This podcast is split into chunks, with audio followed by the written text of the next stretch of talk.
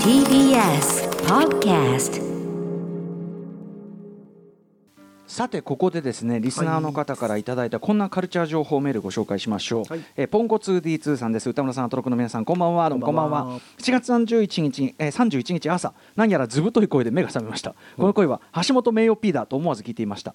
聞くと 8月14日に TBS ラジオで放送する終戦の日の生放送特別番組のお知らせでした。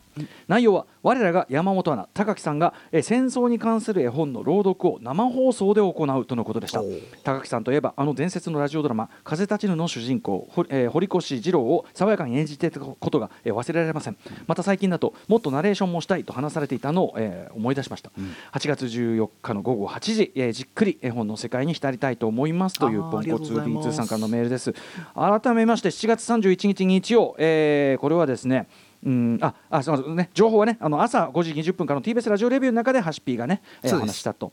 で、はい。何をやるかというと、うん。えー8月14日夜8時から8時55分 ,55 分までの55分間特別番組、えー戦争と平和をテーマにした新旧の名作絵本を声優ラジオパーソナリティアナウンサーと三者三様の読みのプロが朗読していくという企画、えー中でも山本貴明アナウンサー何をやるかと言いますとこの番組全体で MC を務められるほか、はい。TBS ラジオが半世紀以上にわたって放送していた秋山千恵子さんによる朗読「かわいそうな像を」まあ、バトンを受け取りまして、継承しまして、スタジオで生朗読。他の読み手さんもまあ事前収録したものを放送するんですがここは生朗読、えー TBS ラジオのレガシーがついに山本貴明アナウンサー生放送で渡される歴史的瞬間となっているわけです。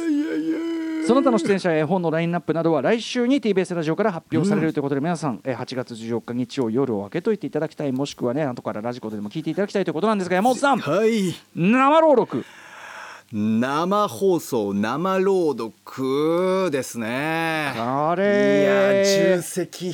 やっぱりその朗読というのはもちろん綺麗に丁寧にやるというのはもちろんのことですがそのライブ感あるいはその生であることからくる緊張感そうですね。この8月14日のこの放送でやるんだと、ん。その翌日の敗戦記念日、終戦記念日、まあ、はい。いろんなありますけども、まあ、その日に向けてのこうなんていうんですかね緊張感を高めるという意味でも、ええ。生というのがやっぱりふさわしいという、まあ、これは P 判断、うんプロデューサー判経断営者判断。K 判断。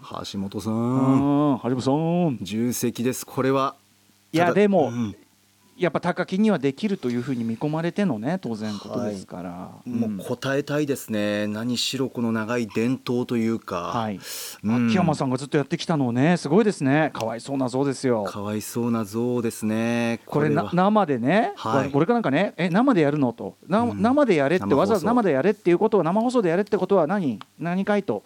アドリブでも入れろってかみたいな勝手な勝手な解釈をね。あ何何何？あ俺なりの俺なりの何のあれあれってことでいいの？みたい恐なろしいな考え方。アナウンサーとしてみたいな。生放送あーあ生ってことはそういうことでしょ？みたいな。な。誤った解釈を。で余計なことをしそうなアナウンサー。余計なことを。やめろ。足すな変なこと。をみたいな。ね中身を足しちゃいけませんからね。本当にそうですよね、もう本当にでも本当大事に大事に大切に大切に、うん。でも自分なりの何かこうあの真摯に向き合ったうん。解釈といいますか、はい。うん、どんなふうに皆さんに届けられるのかというのを、やっぱり生放送のこうなんていうんですかね、うん。しか感じえないような、うんなんかこう人の声ぬくもりだったりとか、ライブ感だったりとかちゃんと大事にしながら、はい。精一杯努めたいと思います。はい、素晴らしい。はい。えーということで改めて8月14日夜8時から8時55分まででございます、えー楽しみにしてください。戦争と平和をテーマにした、えー絵本朗読番組でございます。ぜひということで Station. After 66 Junction.